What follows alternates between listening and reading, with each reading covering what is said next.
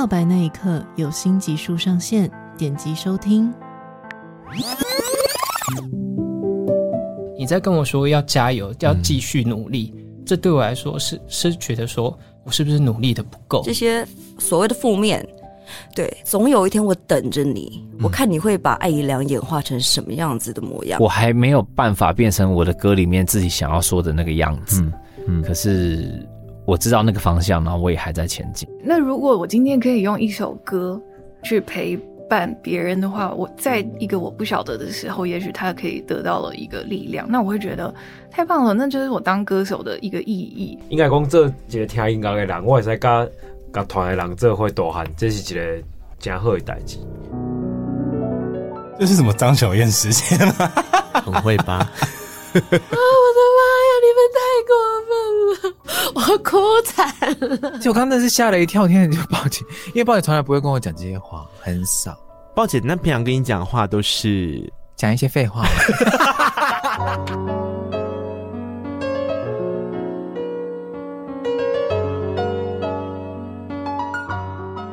嗨，我是内克，希望你今天都好。在告白那一刻，陪伴大家九百多天之后呢，我们想要来干一件不日常的事情。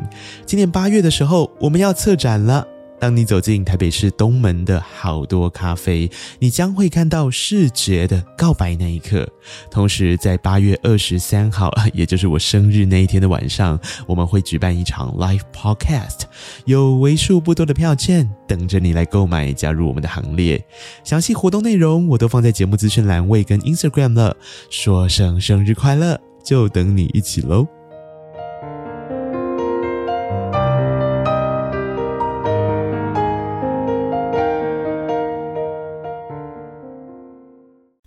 我这个就是博个眼球嘛，嗯、你勾勒出了一个画面来。对啊，画面感啊，写、嗯、歌跟写文章都要让人家看到画面。嗯，这个时候看到的画面是一个感觉明明未来可以赚很多钱的人，却不赚钱了。哦，呃啊，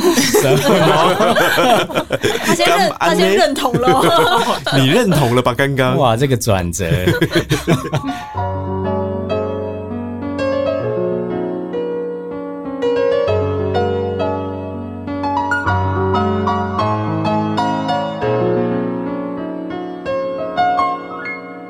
记得告白才有未来，欢迎收听《告白那一刻》。嗨，我是尼克，希望你今天都好。嗨，我是希洛。我想要问你一个问题。嘿，Hey. 只能选一个，你要专精或是多方发展？我想要多方发展诶。为什么？因为感觉可以接触到比较多不同的东西，然后再选一个去专精。可是你不会觉得在学不同的东西的过程，你常常会觉得自己像无头苍蝇，找不到方向吗？会有这个状况，那遇到这个状况的时候怎么办？那个时候可能会先停下来，找一个先琢磨一阵子，然后等状况 OK 一点的时候再去。哎，其他的可以再碰一下，再碰一下，这样子。等一下，你说停下来再琢磨一点点，那你停下来之后你要干嘛？停下来休息一下。停下来休息一下。对啊，人不是说休息是为了走更长远的路吗？可是你觉得你休息完之后，你就可以找到你下一个要专精的方向吗？在那个休息的过程，我觉得是可以让自己发现说，诶，我停下来的时候，我会不会一直想到那件事情？如果我一直想到它的话，代表我真的很喜欢，所以我就会再往那边走。所以你喜欢一件事情的方法，你可以透过我们沉淀，或者是我们在冷静期之后还能持续想到它，来去做出一个选择。没错，今天的来宾。他有另外一个选择，因为刚刚我们提到的这篇这个开场，本质上呢是我最近在看脸书同温层的时候被视为 Bible 疯狂转发的一篇文章。呃，这篇文章里面讲到了非常多的细节，那具体的内容我们就邀请到这个苦主兼事主兼发文者本人到空中来，我直接把脸书上的发文当成今天节目的议题，然后直接请脸书发文的那个作者出现在我们的现场，让我们欢迎黄少勇老师。嗨嗨嗨，大家好，我要讲什么？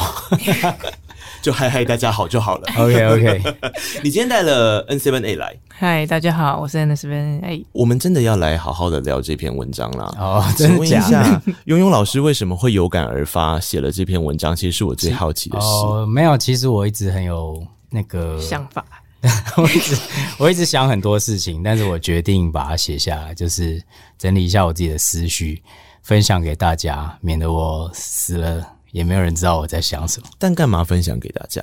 第一点就是想要输出我的价值观啊，抢夺行业话语权啊，没有啦，就是想要，就是因为我觉得我们这一行就是大家都各做各的，然后就是很封闭嘛。那我觉得有一些比较多一点东西让大家讨论，大家可能会想比较多事情，就不会太钻研自己的东西吧。嗯嗯。我觉得到某一个阶段的时候，我们常常会思考一件事情：是我们到底什么时候要从输入转输出？哦，对，没错，因为很多人都会一直在输入东西嘛，但是你如果不输出的话，你们没没没有办法去整理一下自己的思绪。嗯，因为这就是刚刚我的制作人虚柔说的那个点，他说他让自己先休息一下嘛。嗯、可是其实，在我的角度，我心里想说，但是在休息一下的时候，你就是停在那边，本质上你的输入。完之后，你的输入要怎么样去消化，转成输出，并且那个输出对你来讲，好像产生了一定程度的意义。比方说，透过创作，比方说，透过发这样子的文章，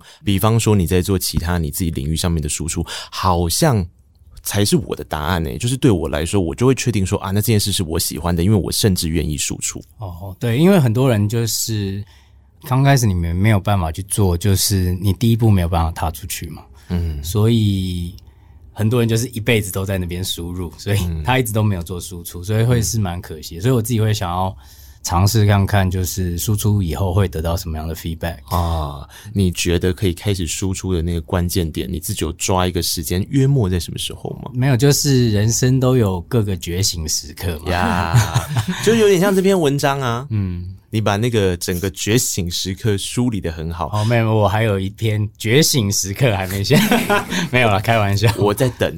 OK OK，因为因为我觉得很多人都很早就会都有自觉嘛，嗯、那可是我自己觉得我自己的自觉是很晚才开始，我就是慢慢很晚很晚才开始自觉，嗯、然后有有可能是一个。一场演出让我自觉，有可能是一本书让我自觉，嗯，就是每一个面向都不太一样，嗯，嗯，这个时候我就想要问问年轻人的想法。我左边那个制作人，一九九七年出生的，我想请问你，你在还没有找资料跟做今天的功课之前啊，提到黄少庸，你会想到什么？就是一个音乐老师。我跟你说，这 这是我第一个想要带出的议题跟讨论，他好精准哦。因为我就一直在想说，为什么他每次跟我说那课我们要排谁谁谁的时候，比方说我们排 Julia，比方说我们排雨涵，比方说我们排。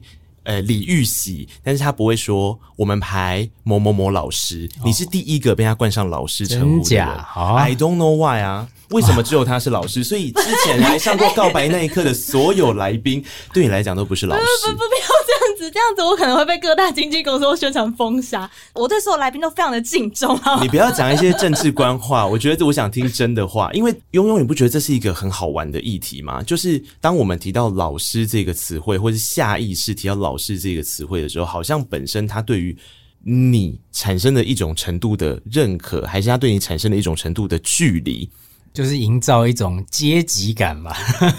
嗯、就是你有有可能，就是你讲老师之后，你自己可能会，呃，可能可以少负一点责任吧，讲的话可以再松一点，然后让老师去。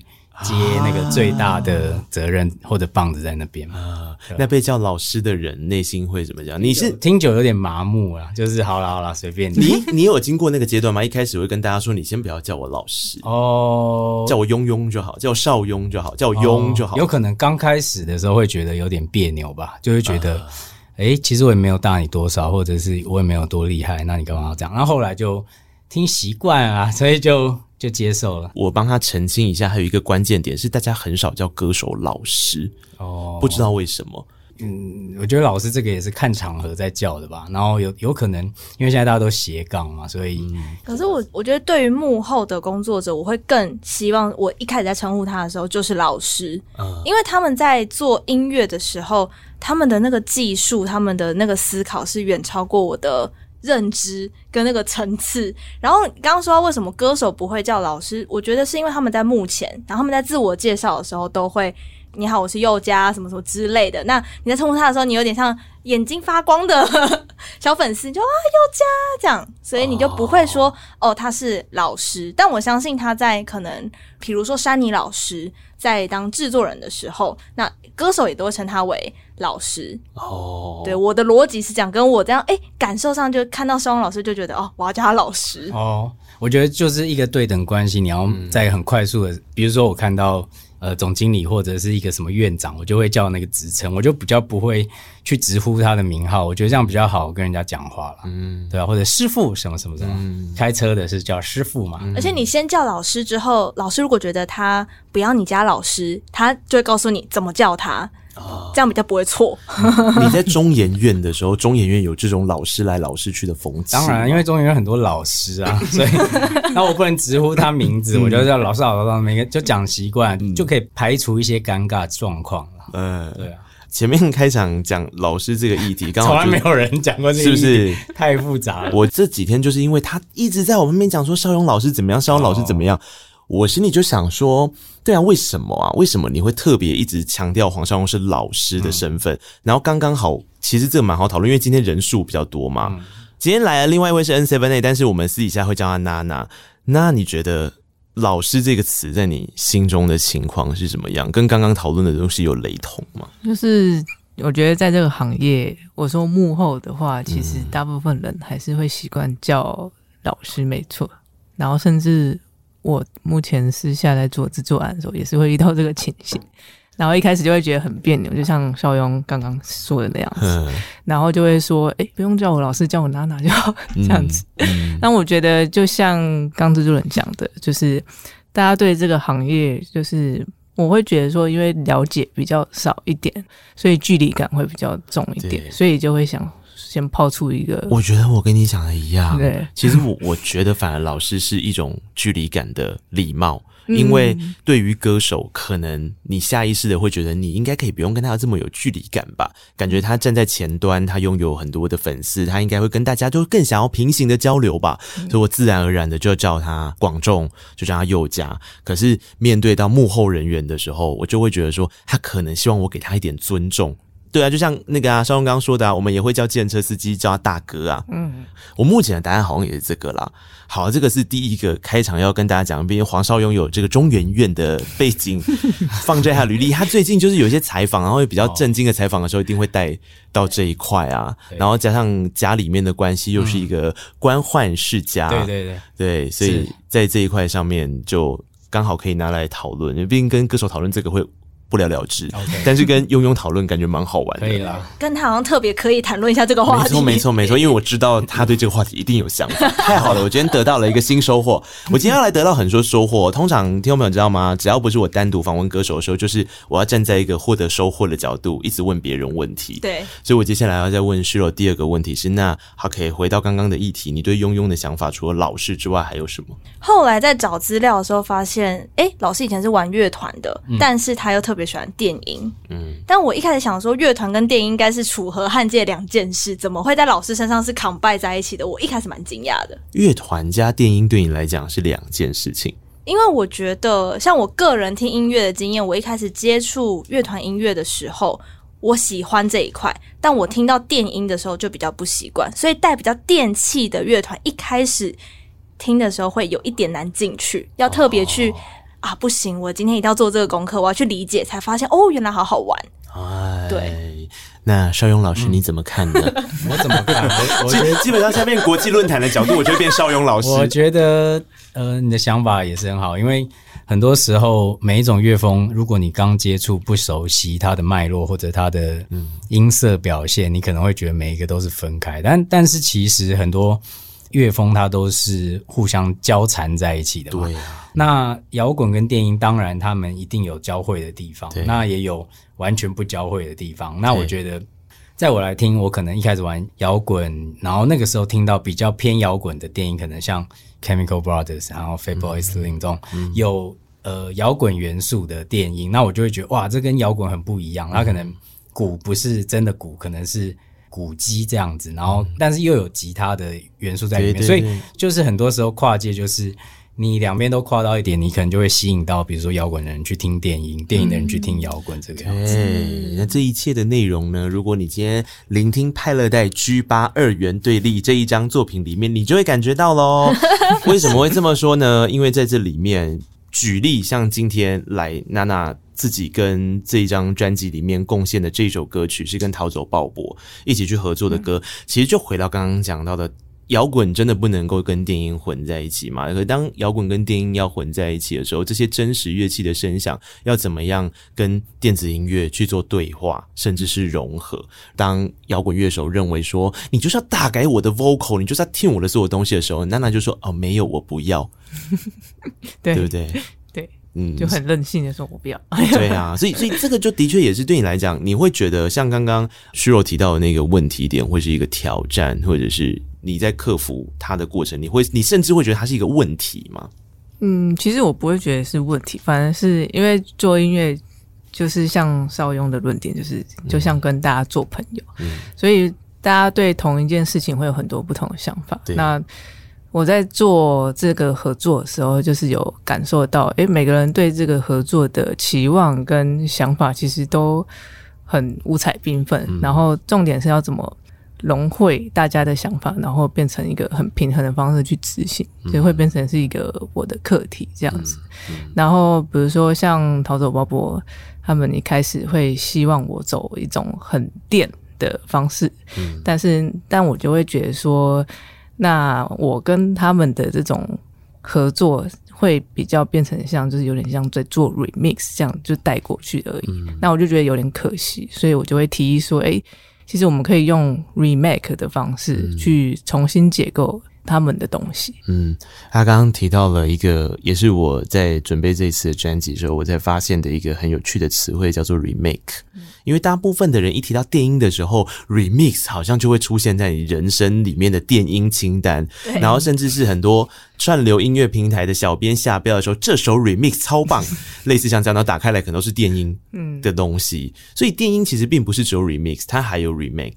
嗯，在我的世界里，我会区分这样子。到底要怎么区分？remix 就是很简单，比如说今天有一首很红的 hit 出来，然后就会出现很多 remix 版本嘛。嗯，那基本上就是。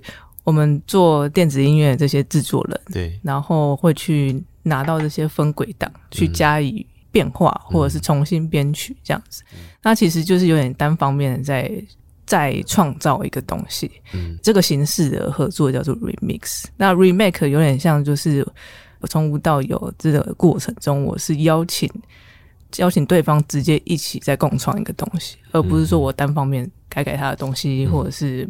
变化一些东西结构而已，这样子。嗯、可是那个共创到底要共创的起点是在哪里？好像是一个可以讨论的点，对不对？嗯、因为像你刚刚说到的，比方说这一次跟那个陶土鲍伯的合作，他们的合作范围是他本来就已经完成的一个词跟曲。对然后再跟你一起做 remake，所以他也并不是说哦，我们从一开始在词曲创作的过程之后，我们就已经先把娜娜拉进来一起做讨论，这样。嗯，那时候就是因为时程的关系，也是发现用这个合作方式是最有效率的啊。然后他们原本有一首歌，就是刚好也收录在他们去年的新专辑，嗯，叫做《感觉》，感觉。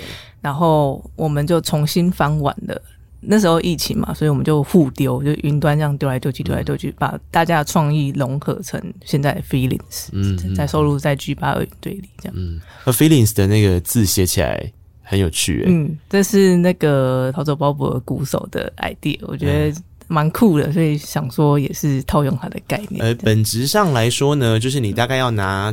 这么远，我现在拿一个很远的，就老花眼镜的方式，就发现 哦，它就是 feeling 啦。可是因为一开始很近的看的时候，你会用你的逻辑去解读的时候，你会想说什么是 F 三三什么什么什么的，对对对，但其实就是 feeling，对，酷酷酷。嗯、呃，这一首歌曲我自己觉得非常的有意思。然后至于你说 remix 跟 remake，那在这样的情况之下的差异性，从刚听起来的整理，应该就是当我们参与进去更多双向的沟通，而不是一个音乐制作人他单一意志去执行出来的东西，它就可以叫做 remake。嗯，那我们现在就来听听看这一首歌曲的版本。如果你是用 KBox APP 收听的朋友，我们来听这首 Feeling。要怎么感受 Feeling 呢？那是一个焦虑的夜晚，刚做一年乐手的我，离开了中研院以及做了八年的分子生物学领域。没有固定薪水收入，非常不稳定。四处演出的刺激感慢慢消退，取而代之的是随时被取代的危机感。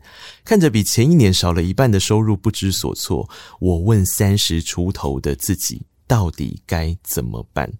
怎么办呢？老师，你先说，你觉得写的怎么样？我觉得写的超好，不然我真的我没很少，除了歌词之外我很少这样直接念人家一整篇文章，偏尴尬，好，偏感动吧？我都已经替你就感到那个焦虑了，我理解到那个焦虑的夜晚。好啦，我这个就是博个眼球嘛，嗯、你勾勒出了一个画面来，对啊，画面感啊，写歌跟写文章都要让人家看到画面，嗯。这个时候看到的画面是一个感觉明明未来可以赚很多钱的人，却不赚钱了。哦，呃啊，什么？他先认，他先认同了。你认同了吧？刚刚哇，这个转折。所以嘞，问题到底是什么？所以怎么办？三十出头岁的自己怎么办？欸、等一下。庸庸，嗯，问题是你自己出的，我问三十，大家，他明明最后我就有丢问题了。庸庸自己说，我问三十出头的自己，到底该怎么办呢？啊？好好问题，好问题。那个时候当然是觉得就是不晓得，就是还没到中年就已经有点中年危机，就就是会觉得做什么事情好像都不太，觉得每一年我都会觉得好像没搞头了，怎样怎样怎样。嗯，然后当下都是会先去找一些事情来分散注意力嘛，或者是。想办法精进自己，要不然就是想办法培养一些新的技能之类的吧。嗯嗯，对啊，那个时候就是没有解答。我其实我觉得我应该摸索自己要干嘛，花了很多时间，可能搞不好花了十年的时间也有可能。嗯，而且到进入音乐界之后，还在那边挣扎，挣扎了大概五四五年左右吧。那个时候才到某一点，我才就是觉醒嘛，就是想说，那我就。做电音，然后做制作这个样子哦，嗯，因为做音乐其实是很容易，就是斜杠嘛，就是你可以当乐手，你可以当制作人，可以当呃企划，当回你其实很多人都是多工的，但是可能要找一个最有兴趣，然后觉得做的最好的东西，然后先把它做得很好。嗯。我当时是这样想，所以其实你想的跟虚柔刚刚讲的反过来。没有，一开始是都做啊，因为一开始不晓得哪一个会成功啊，嗯，所以一开始当然就是先看看哪一个会成功，然后主要是。要去发现自己的天赋在哪里，是一个蛮困难的事情了，因为你需要有人家给你的反馈，你才知道自己是做对还是做错。对，好，告诉你，这就是在黄少勇写后面的文章里面，这个文章差不多三万两千字，所以我必须要省略一些部分的细节哈。他第一阶段讲的就是刚刚这个，这个叫初学阶段的做法是广泛的尝试，增加实力与创造人脉，提高生存机会，再投资自己。所以那时候为了要活下来的重点，应该是要提高自己的生存机会，对啊，那个时候其实其实常常会觉得，就是好吧，那就到此为止吧，嗯、我就放弃这样子。嗯，但是很多时候就会觉得，偶尔会有一些新的机会或者一些新的想法，会给自己一些空间去去挣扎吧。嗯，对啊，嗯，那那你现在在哪一个阶段呢？你觉得以庸庸老师，我要跟你讲他的第二阶段吗？他第二阶段叫做试炼之路，试炼之路就是专精有兴趣的领域，才有机会脱颖而出，追求更好的 credit 及更高的收入。我觉得是现在这个阶段试炼之路。哦，对。那请问一下庸庸老师，你觉得你看 N7A，你觉得他在这个阶段吗？对啊，他其实很 focus 在他要做的事情嘛。嗯、那他现在就是除了他自己本身的创作，他也在做很多制作案，所以。他就是走在一个很专一的道路上，嗯，然后就是去锻炼他的技巧啊，然后再增加他的人脉之类的吧。嗯，你一开始广泛尝试的那个时间点有很长吗？其实我刚好是倒过来，因为老实讲，我从国中就想要做制作人，哦，然后不断的就是往这个地方走，做到现在有发现说，哎，其实要多方发展。的那种感觉，应该说多方磨练不同领域的技巧，嗯、类似这种概念。哦、这样，哎、欸，会不会是因为这个时代跟过去做的方法不一样？因为，呃、因为你其实你会的越多，其实会帮到你原来的强项啦。对、嗯，就比如说我一开始只做编曲的话，但是我后来会去学混音嘛。嗯那混音就是编曲的下一步。对，那混音它会帮助到你的编曲，因为你就知道哪些频率不要编了，或者是哪些东西会互相打架，那你就会编曲会省很多力气。嗯，那你会了混音，你可能下面是母带制作嘛？那如果你稍微有母带制作的一些知识，那你可能又会帮到混音，又会帮到编曲，所以这个东西就是每个东西都会互相去帮助你做一个更好的音乐人这个样子。嗯，他其实是不是也是某种程度在制作合集的一个精神啊！我刚刚听你们在讲的时候，我觉得合集这个概念刚好可以趁这个机会。反正今天那个邵雍跟 N7A 来的时候，其实是带着拍乐带他们出的第八张的合集作品。拍乐带是雍雍老师的一个品牌，那这个品牌做的是电音的这个音乐内容。那电音的音乐内容里面，他去选择的方式是发行合集。那发到现在，发到了第八张的。这个合集，这第八章的合集叫做 G 八、嗯，对，G 八 二元对立对的第八章合集。嗯、那我刚刚就是在想说，你比方说像你们一直发合集的这个概念啊。嗯如果跟刚刚的那一段话可以去做对话的话，是不是也代表着一种其实合集就是在从某一种类型里面找多元性跟可能性？呃，对，因为其实我们就做了八张嘛，那前六章是每一章会有一个主题，对，比如说第一章可能独立，第二章独立电子，然后实验电子，然后比较都会的，比较 hip hop，然后或者是比较。那种玩合成器的之类的都有，然后这两张就是最第七张跟第八张是制作人跟歌手的合作，嗯，那就是想要就是去做一些新的。那之前六张会去收一些比较可能已经做好的，那主要是都是看制作人品味的啦，嗯，那就是如果他品味集合成一张合集这个样，其实会有两种，我们是有两种不同的阶段，那主要就是。推广大家台湾人做的电子音乐这样子，嗯，电子音乐的各种可能性，其实是我觉得好像是现在这个音乐在台湾长到的某一个阶段的时候，我不知道对拍乐带来说到底有没有一点点使命感的元素存在，就让大家去想到电子音乐的时候，不见得一定想到 EDM 哦，不见得一定想到舞曲。一开始的时候是啊，因为其实。台湾听电子的人口其实就是还是有，因为你去看那种什么大家和平公园那种电音派对都是满的嘛。那那其实台湾呃不缺跳舞的场景。那那时候在做的时候就会觉得，就是说台湾的电子音乐人反而没有人知道台湾有也是做的很好的电子音乐。嗯，所以一开始在做这厂牌的时候，就是觉得那就推广看看，然后就是。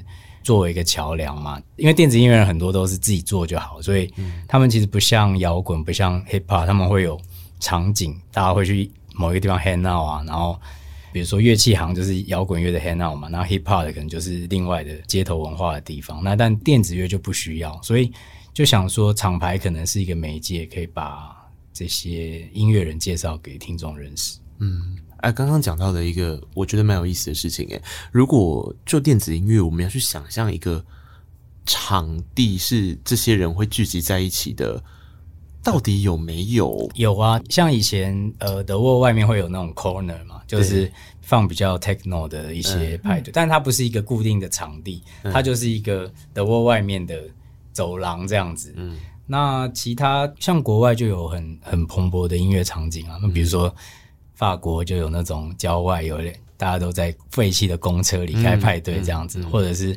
某一些 underground 的 pub 都是在做某一种曲风的。但台湾因为就是做电音的人没有像国外那么多，嗯、所以每个曲风可能就搞不好小猫两三只，很难形成一个次文化的场景这个样子。其实我也一直在思考这一题，因为台湾其实有一段时间 EDM 是电子音乐的其中一支，可能很大的。大宗的呃，很大量的人听的一个状态，在某一段时间点是曾经有过的。因为当国外的 EDM 走进来到台湾之后，是不是差不多一零？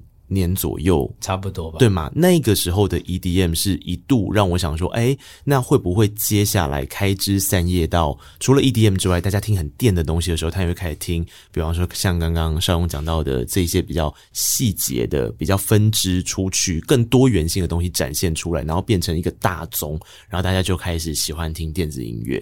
可是好像这件事情并没有。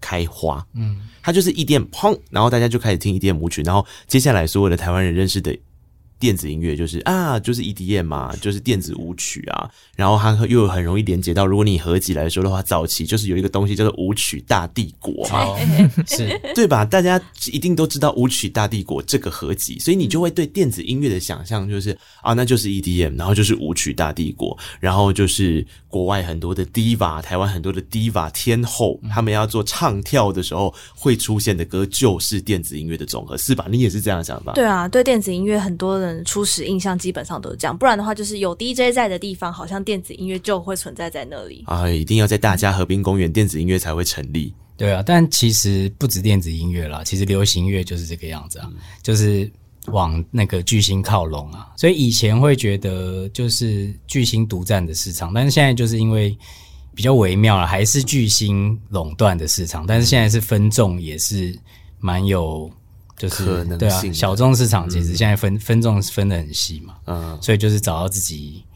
要的那个分众的 target，嗯，现在目标是这样，但是电子乐觉得在台湾还是看不到未来。为什么？为什么？其实这题你应该有被问过很多次，或者有时候问过很多次啊，私下讨论的。但是我我觉得我我自己没办法解答这件事情啊。但是我做这个厂牌的目的也是让这些音乐人知道嘛。我就我的目标就是把这些人就是。都送去做主流音乐，嗯、改变大家的聆听习惯，可能三十年后大家就听得懂电子音乐了。哎，因为你你你去国外音乐季的话，你会看到就是说爸爸妈妈拖着那个拖车，带着小孩去泥巴中听音乐。那我就想，台湾应该还不到这种状态嘛？那可能就是这种东西，就是需要教育、需要文化的培养。你没办法，就是我现在砸钱，然后就去搞一个什么电音专辑，然后都找很红的人来做。嗯。这种文化就不是这样子累积的。嗯，如果我们从二人对立这张专辑里面再挑一首，我们前面挑娜娜跟这个逃走鲍勃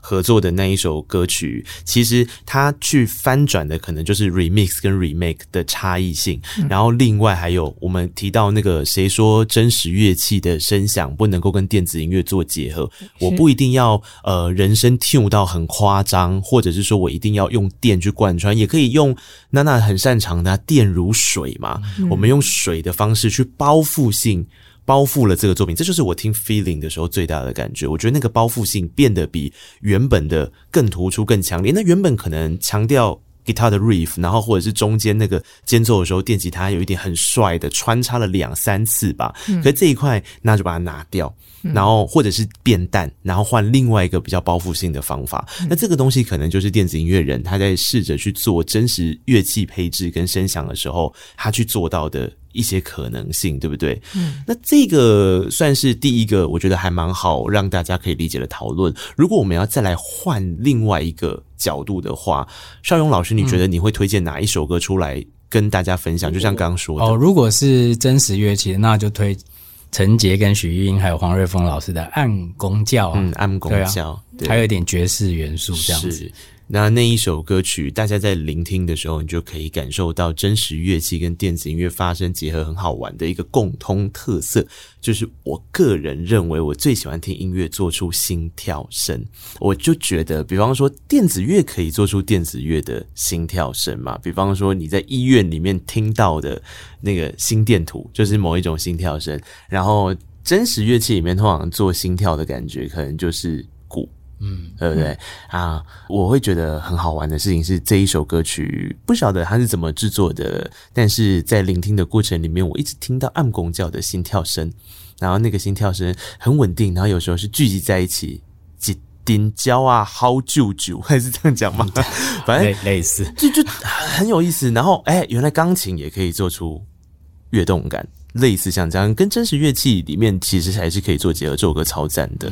但听说你们是最后一刻才找徐玉英把钢琴加进来的，哦，因为陈杰到最后才就觉得好像要加入这个钢琴的旋律，让这个歌曲更圆满吧。啊。对啊，所以他制作人有制作人的审美，嗯啊，这个就回答问邵勇老师一个问题了：当派乐代要制作一张合辑专辑的时候，您的任务跟角色是离这些专辑作品越远越好吗？呃，就是给很大的自由度吧，因为合集就是让大家去展示自己的才华吧，然后我们就负责把人找好，然后啊，就让他自由发声啊。对，所以在这一个专辑里面的歌曲，并没有有一首歌是你跳下去当制作的，对不对？呃，有监制啦，嗯、有监制啦，嗯，但是没有我，我是整张的母带制作了，嗯，就是维持大家品质是一致的。对，老师，那我想问一个问题：监制要干嘛？嗯、如果已经有制作人了的话，就是挂名。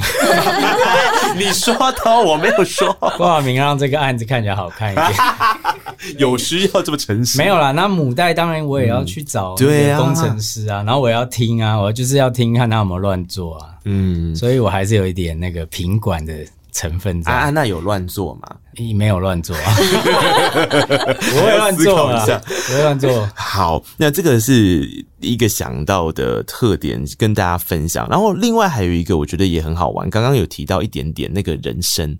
人的声音一定要 tune 过，不然没 tune 好像就不是电子音乐。这个迷思在这张专辑里面也是大量的被大家发现，其实不会啊。当他是用原本的声响的时候，呵，他还是可以做出很电子音乐的东西来。哦，其实我也不晓得他们有没有 tune 诶。嗯，你你觉得哪一首没有 tune？大家猜猜喽。Oh, OK OK，反正因为现在 tune 就是有一些乐风，它会 tune 得很。故意，比如说像嘻哈或者是一些舞曲之类的，嗯、但是因为我们现在很多乐风就强调 tune 的比较自然一点，所以你可能会不晓得他有 tune，或者是他就是故意有一些音他不 tune 的，嗯，有可能啊，这个大家就连我都不太确定啊，嗯，有可能如果他 tune 失误是很容易可以分辨的啦，嗯。那我们如果反过来的话，你觉得这张专辑里面哪一首 tune 的最，就是玩人生这件事玩到不一定是 tune，然后其他的方式还是可以去做翻转的呢？啊，翻转，哎、欸，那请那个 曹文娜发表一下。其实就是大家现在对 tune 好像。我不确定观众所定义的 tune 是什么，因为有些是讲讲 auto tune 嘛，有点像机器人的那种对声音。然后，但现在比较就像少勇说的，现在比较追求一个自然派，然后甚至可以感受到人味的东西。嗯，对，因为这个事情也是发生在我跟逃走鲍勃的合作之中，我也是在追求的一个元素之一，嗯、就是希望大家可以不要觉得电子音乐是很。冷调的东西，虽然也可以，就是感受出来是很温暖的东西。嗯，嗯对，嗯，呃。刚刚提到的那个 tune 不 tune 的问题啊，我觉得其实你说自然 tune 这件事情，那就是回到一个关键，就是你希望或者是听众听起来他就没有那么 tune，或是他没有 tune 过嘛，所以对他来讲，不管今天是不是真的有 tune，他没有 tune，就是不管你今天有没有修图，你有没有挂滤镜，只要他觉得是自然的，那就好了。嗯，这就是回到我觉得刚刚提到那个关键点是。因为大家对于电子音乐有一个很开始的想法，就是人生应该要失去它原本最真实的样子。可是回到邵勇老师的定义是啊，你又知道最真实的样子是什么样子了。当人生走进麦克风里面的时候，它就不见得是最真实的样子啦。嗯、那接下来你走后置的时候，你要怎么做？所以就像 N7A 讲的一样，那可能就是把那个。不要这么夸张的元素，让它的人味存在，嗯，让它的味道往上提一点点。如果是用这个比喻，我们来推荐这张专辑的其中一首歌，你们推荐哪一首？除了你刚刚那首，因为刚刚那首播过了。我看你有跟我想的有没有同一首？哇，你说人生追求比较自然的吧？嗯，或者是你说人味比较重，人味比较重的，我觉得可以是。Sonia 的那个欢唱吧，这一首呀，就满就满那个珍妮唱的那一首歌曲、嗯、啊，那首歌是一首主语歌啦。可是我觉得也有可能是他人生本身就很亮，所以那个温度就很存在。我们来听这首欢唱吧。如果你是用 KKBOX APP 收听的朋友。其实从刚刚的那个角度听起来的话，还有一个蛮好玩的事情是，人生不一定要讲是不是真这件事情，人生也可以当做是一个抵抗时间的一个方法。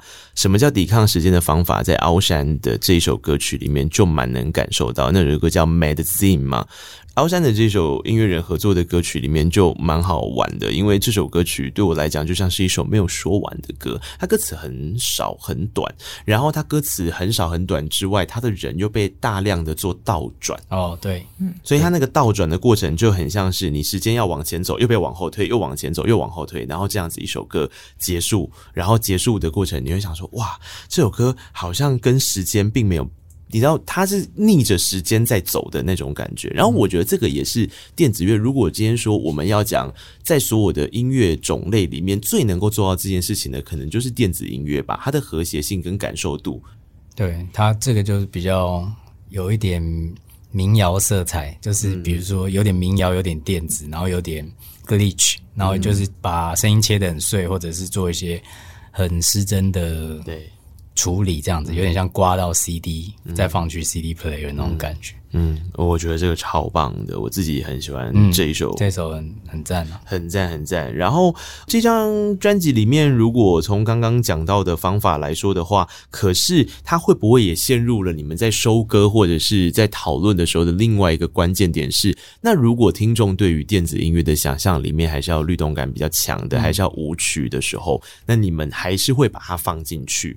哦，你说，比方说三重电音宫的，其实我们大概都会知道他已经他们擅长的是什么嘛。嗯、那有一些人可能会做一些他原本擅长，但是有一些人会做他想做但是以前没有做的，因为合集比较没有心理压力，对，就不是自己的作品这种，嗯、然后他们就可以做一些更多的实验。嗯嗯，是啊，就是想要打破，除了打破听众的想象，也打破制作人自己的。对自己的局限吧。对，所以这个时候呢，如果我们再回到了这个宝典里面呢，它就来到了第三阶段。这个第三阶段叫做跨越门槛。我下次应该要考黄少庸。第四阶段是什么？我看看记不记得自己的文章，完就忘了啦。第三阶段叫做跨越门槛，跨越门槛的关键点就在于，他说有趣的是，随着作品与能见度的累积，他说他自己啦哦，渐渐发现找我的案子不限于电子风格，摇滚、钢琴、抒情、古风、拉丁，甚至整首木吉他、民谣都有。许多制作人都想要看看我能带来什么样新的元素，对我来说充满挑战，但是也做出了许多自己也无法想象的作品。挂号当然木吉他是失败了，嗯，对。失败了，最后还是找人家带。对啊，没有办法。呃，这个就是我听刚庸庸在讲的时候，我就一直在想说，哎、欸，对，所以合集其实也给了很多人他们相互讨论跟碰撞的机会，因为他不用刻意去好，就像这张专辑里面所提到的，他不用刻意去设计出一个什么样的概念来，或是告诉你一个借由一个什么样子的包装，然后你在这个包装的主题底下，然后你去做出。符合跟服务这个主题的音乐，而是让音乐人自己本身去碰撞，去想他们自己要做什么事情。如果是企划先行的话，就是因为很多时候，比如说你可以企划先行，比如说你想一个大框架，大家都去做这件事情。但是后来我会发现说，这个东西其实是很难达成的，就是大家你找十组人，十组人都有不同的想法嘛。那另外就是说，那你拿完歌之后，你再去想企划，这也是另外一种方式。嗯。但是我没有觉得哪一些个比较好了，嗯、都可以了。嗯，可是那如果是照你现在的这个走法的话，对音乐人来讲，他到底要怎么样做一个起点呢、啊？呃，就是可能会给他一些关键字啊，比如说 G 八，对啊，G 八呀，或者是二元对立嘛，可能两首歌不同乐风的互相对立，或者是不同的什么正面啊、负面啊之类之类。嗯，当然就是先给你一点。播下一点种子，让你自己去发酵，嗯，然后后来我们再怎么解释都可以。那音乐人跟音乐人之间的合作挑选，也是从你们这一段就开始把人凑作对，还是让他们自己？比方说，你锁定了 A，让他们自己去找 fit 的对象，就是都有啊。就是可能先送作对也有。那比如说像陈杰，后来自己去找徐英英，那个也是后来都可以讨论的嘛。啊，就没有一个 限定你要怎么做啊，因为。最自由也会最难开始，诶，就如果照刚刚邵雍说的话的话，因为我觉得这个是今天要跟大家讨论的另一个。如果我们脱离电子音乐，我们单看合集这件事情的话，其实它就会涉及到这件事。你想想看，你过往听的合集里面有什么样的状态，你就可以知道。比方说，像我个人好了，我个人其实很喜欢听，我不知道黄绍荣知不知道？你知道那个音乐磁场吗？哦。你说什么那个孙建平的音乐磁场？对对对对，小时候会听啊。我我热爱这个，然后我后来就发现哦，它其实是有一个关键点，因为比方说第一个，他们是不是其实有一点像是用。嗯，强调美声对的方式。就是合唱嘛，对，有编重编老歌的合唱版这样。子，但好像又不是阿卡佩拉，我如果没记错，它也不是阿卡佩拉，还有一些编曲在，还是编曲有进去，可它就是会用人来强调一个和谐，虽然它叫做孙建平的什么音乐家庭，他们就是里面的人可以互相换，对啊，对不对？妙了。对，然后可是他的那个和谐性，就是用唱的方法，让整张专辑感觉起来脉络是一致。然后他会去重唱那一些经典的歌曲，嗯，所以这就是我觉得，比方说做一个合集的时候，对我来讲，我就会拿这个音乐磁场当想象，好像他其实是有给了一些脉络跟限制，然后才去做的。像我们这张的脉络，可能就是你要在最开始设定，你找的人就不能太不是电子的人，因为我们终究还是一个电子的合集嘛，所以。比较大的脉络就是制作人跟乐团或歌手的合作，嗯，是讲一个 featuring 的感觉，所以大框架是这个样子啊。哦、那细节就曲风就不那么限定，哦、但是基本上最大框架就是电子乐了啊。哦、嗯，这是一个蛮好玩的过程。到底合集的创作脉络还有哪一些？我自己也很好奇。有，比如说以前有一些合集，比如说像什么格莱美的喝彩，或者是那种 Now One 啊、Now Two 这种。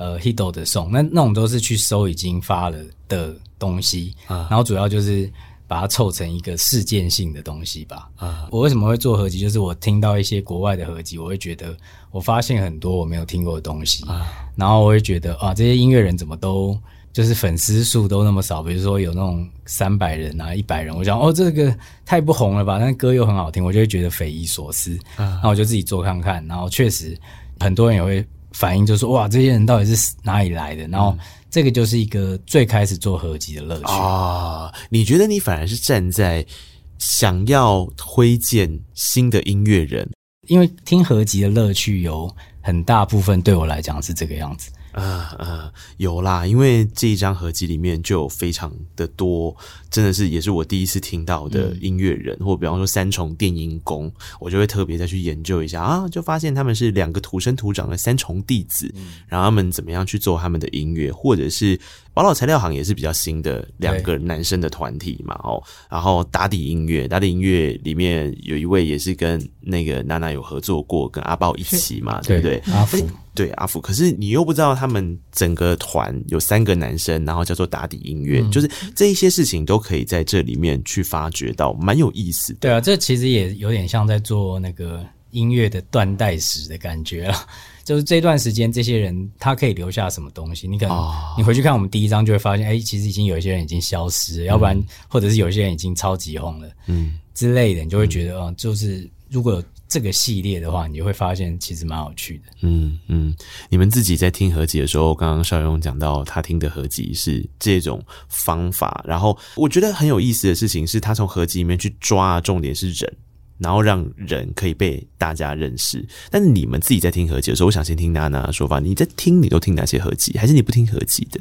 比较少，但是也是一样，一听到合集就是会去疯狂去搜那些人是何方神圣。你也从人。对，开始做收集，对，就会开始去研究，哎、哦，他们是哪里来，然后他们其他的作品或者其他自己发的作品又是怎么样子？嗯，因为葛莱美的喝彩是 广播电台 DJ 最爱的合集，哦、因为它就可以很方便让你知道时代的脉络，跟你要做整理的时候，它就会回到刚刚讲到那个断代史的概念。可是它并不是哪个人不见了，哪个人不存在，而是哦，那个时间点的 hit song。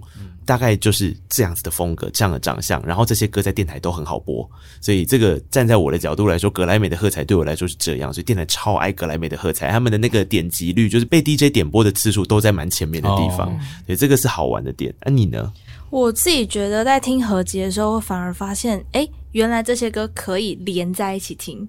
有些曲风你一开始不会知道说它连在一起是顺的，比如说我在听曲序的时候，因为专辑它就是一个概念，所以你就会有一个 flow 这样下来。但合集听起来，比如说以前听过《爱的奇迹》一二三，那个时候就会把很多偶像剧的歌，明明就是 A 跟 B 跟 C，你就觉得他们应该是分开的啊，组合起来，呜、哦。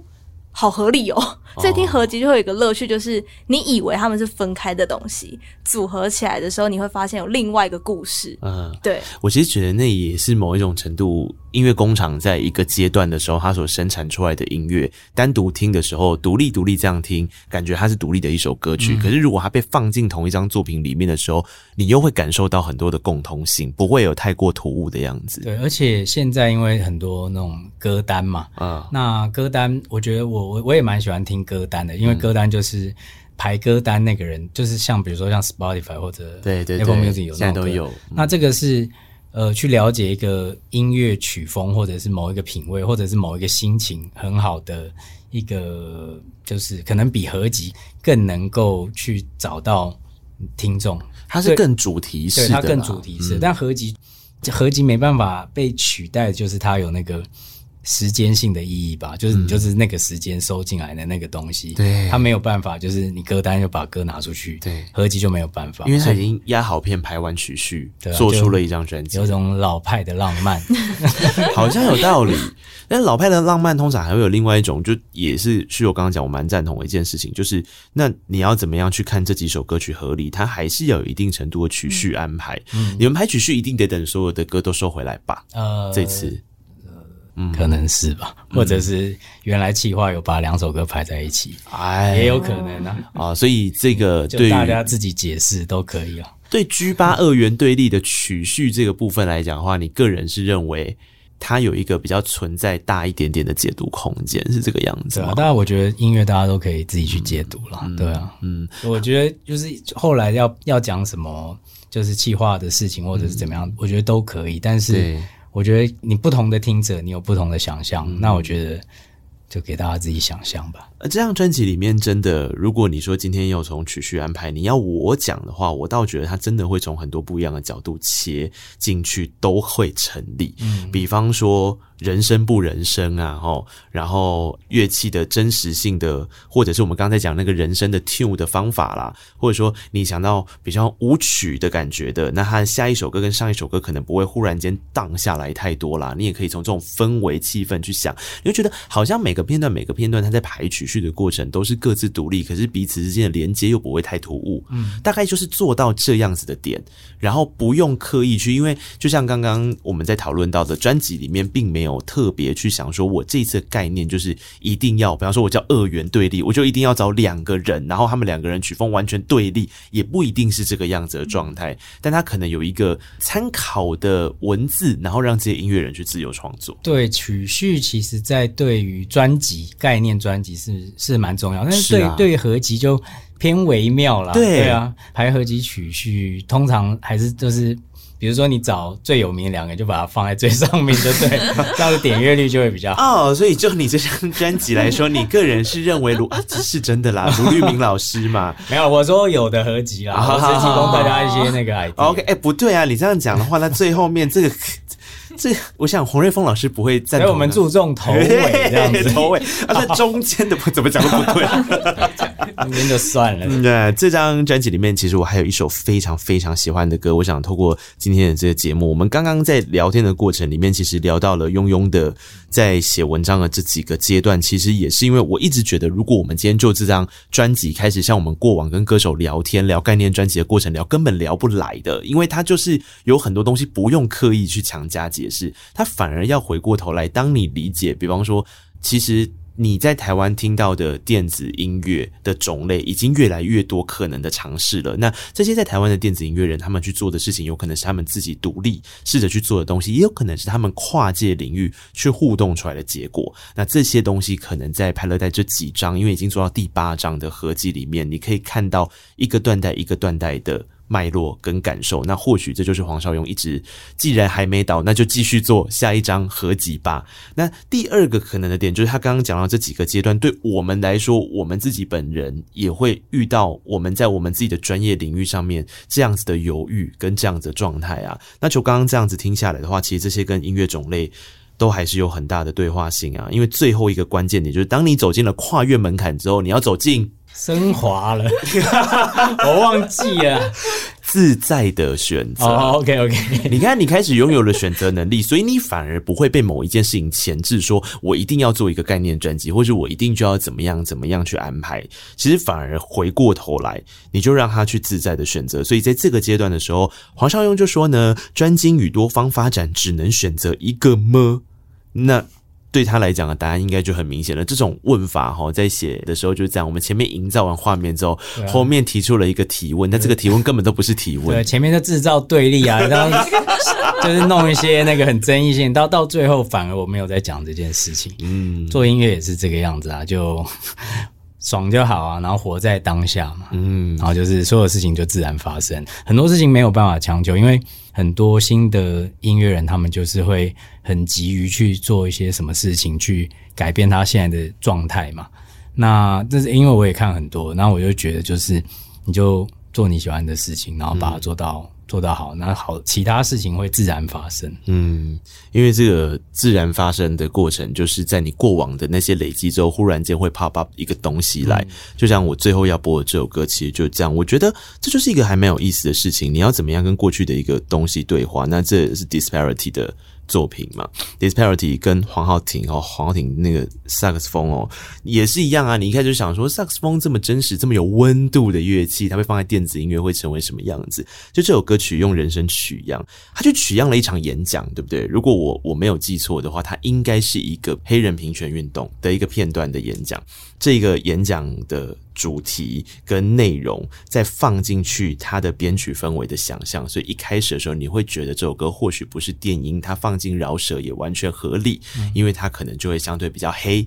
所以在这一个脉络的情况下，你会觉得说哇，它营造出了一个气氛来。那这个气氛感觉起来，如果是节奏比较重的，然后如果是不属于那种你知道呃萨克斯风比较常出现在台语流行音乐的那个纸醉金迷的夜晚，好像又不是这样。那两个要怎么搭起来？那你就问黄浩庭。黄浩庭自由发展之后回来这边就超合拍。我自己超喜欢这首歌的，我觉得这很厉害。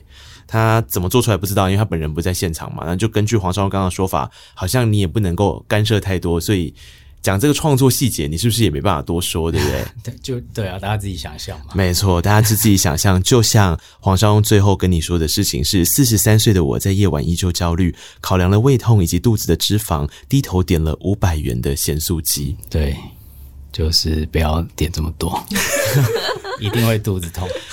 这篇文章就这样啦，难怪被大量转发。要画面有画面，要观点有观点，可以拿去演讲，又可以幽默。对，最后再埋一个悬念给大家。到底下一篇文章会长怎样？是这个悬念吗？太累了，哎，我觉得写字比编曲还累。你知道我写一篇，我写了七天，然后一直修改。你这边写了七天？呃，对啊，我我每一篇都写了七天，没有，我就是可能花三四天写，然后一直修改，一直修改，一直修改，把罪字都去掉，这样子，呃呃、就发现对当作家好难，算了。对，所以 既然我们。还能够做音乐，那我们就好好的做音乐。对啊，做音乐比较好赚。没有啊，而 而这个这个要阶段性看啦，阶段性看，不能够立刻就用黄绍庸的。我结论了，我啦，是不是？啊、但回到刚刚讲的，这倒是一个点啊，就每个阶段的时候做自己每个阶段的状态，然后在那个状态里面选择一个最自由的状态。然后，如果你真的迷惘在你的所有状态里面，你去看看合集的状态长怎样。合集就是这样。对，那那所以做 podcast 的困境是什么？嗯、没钱赚呐、啊！oh, okay. 你以为他们这样子听完之后，他们就会抖内你吗？不会。哦，真的吗？他们会分享给他们的朋友吗？不一定。所以你现在做 podcast 在哪一个状态？我在 Podcast 做的状态可能是什么？我看一下，可能是绝对不会是启程。如果做十年还在启程，那也真 是。我跟你说，我觉得我现在的状态在跨越门槛哦。因为其实像我们这种广播人在开始做 Podcast 时候的状态，就是我们要放下我们以前自以为是的那些理论跟架构。可是放下那些理论跟架构，为的是创作出一个更自在的模组，就是你的下一个阶段。那这个阶段的时候，自己一个人在讲，真。真的是太没有办法去尝试，所以我们就开始找很多的音乐人，透过别人的故事去做实验跟测试，看看我们去解读别人的故事跟讲别人的东西的时候，能不能够做出这样子跨越门槛的效果。对啊，合理合理。对啊，所以这一切都是这样啦。重点是你下定决心继续走啦，然后派乐代这个厂牌所出产的流行音乐所制作的这一些作品。我觉得真的某一种程度，他们自己会，我不知道你们自己会不会害羞讲这个，但是在我旁人的眼光看起来，我觉得这是一种使命感哦。然后这个使命感被试着不要那么严肃的呈现出来。对，其实 其实做音乐来讲，很多人都会有，你太多时时候在讲你的社会责任感，我会觉得那个压力太大。对，比如说你像做原住民，很多人就会觉得啊，大山大海，要不然就是什么母语的什么什么，但是有的时候。我会觉得，就是因为我自己做音乐人，我会想要就是 focus 在比较纯粹一点的事情，是对啊。那拍一代的当然也有一点使命感嘛，就是我们这个厂牌的存在可能会推动某一些我看不见的事情在、嗯、在发生，所以我们就一直。钉在那边 还存在着，嗯，所以我觉得一定所有所有事情都有它的道理存在了。如果它存在的话，啊，这个品牌要继续存在下去，它会持续产生作品。那接下来的下一步产生的作品之后，其实派乐代有一个蛮好的事情是，它有试着在拓展大家对于。电音或者是整个品牌的认识，不一定要透过他产出的音乐作品，他可能可以透过讲座，可以透过教学嘛？你没有开过工作坊吗？对对对，教学啊，活动啊，讲座，还有什么，或者是一些演出啊，或者是一些。哇，现在音乐人的劳动已经完全不是只有在 创作音乐了，我都没有想过说，因为你说我们我们跟歌手在讲的时候，就在讲歌手的劳动，现在就是经营社群，可能就很大一块嘛。但教学其实是一个蛮好的事情，因为它不只是观念的传输，它还可能就是你学生跟学生之间可以做一些友谊的桥梁的搭建嘛。那我们之前办的活动就发现说，呃，已经有好多人其实可以。已经是能力很好了，嗯、就是阿豹就找到一个学生来帮他合唱，然后那我们也发现就是说，哎、欸，有一些新人他创作作品很好，然后阿豹就做一个 N One 这个合集，他也做了一个合集，他学我这样子，对，对啊，他就 找了很多新人，然后这个东西会就是反正就是埋下一个种子，就可以长出一个。很大的树这样子，就是刚开始越自由的土地，越让它自在的生长这件事情，它长出来的根本不见得是你预期之内的事情，但它一定可以帮助后面的一些什么。所以很多事情就是做做看嘛，反正我就是很冲动的一个人，是做完之后再去后悔或者修正就好。啊，那你对你隔壁这位带来的这一位得意门生，他可以算你的门生吗？就友好关系。你个人觉得他下一步的发展，你猜他会怎么走？哦、对对对，因为我我觉得娜娜一定是很不好意思宣传自己的东西。从、哦、你的角度看好了，好了，我先帮他。你今天是老师嘛？我先帮他宣传。他已经发了一张专辑，已经得金音奖、啊，他连得两年金音奖。对呀、啊，这个实在太厉害了吧？那个青年才俊，下一张他的专辑，请大家凶狠的支持。而且而且他就是除了制作，他也可以编曲，也可以混音，嗯、然后。他之前也做过演唱会的幕后工作嘛，嗯、所以我觉得他就是一直在累积他的那个实力。然后，当然可能还没有我这么有名，但是，但是，但是就是你去慢慢接触一些有趣的案子，然后把它。其实我们一开始都是先做一些可能没有什么钱，但是很有发展性的东西。那那有可能就会突然就是成为一个引爆点嘛。嗯、所以我就是做什么事情都是很认真去对待就可以。嗯，那我觉得。大家就是记住。N7A 这个名字，嗯、现在赶快找他，还没有涨价的时候。什么这么好笑？这是一个现实的话题。对啊，就跟买股票一样嘛，先找潜力股、啊，潜力股是吗？嗯、对啊，先找潜力股，要不然那过五年你就买不起了。嗯好，今天这场对谈，我个人非常满意，因为我在来的时候，我就是从头到尾，我只在乎一件事情，我要让今天这一场访问结束之后，你会理解为什么人家会叫黄少雍，叫黄少勇老师。谢谢黄少勇老师今天到空中来告诉大家这些，我觉得也是一样，在轻松对谈的过程中。你可能可以得到一些什么吧？如果没有得到什么的话，你自己去听合集，你就从音乐去得到，好不好？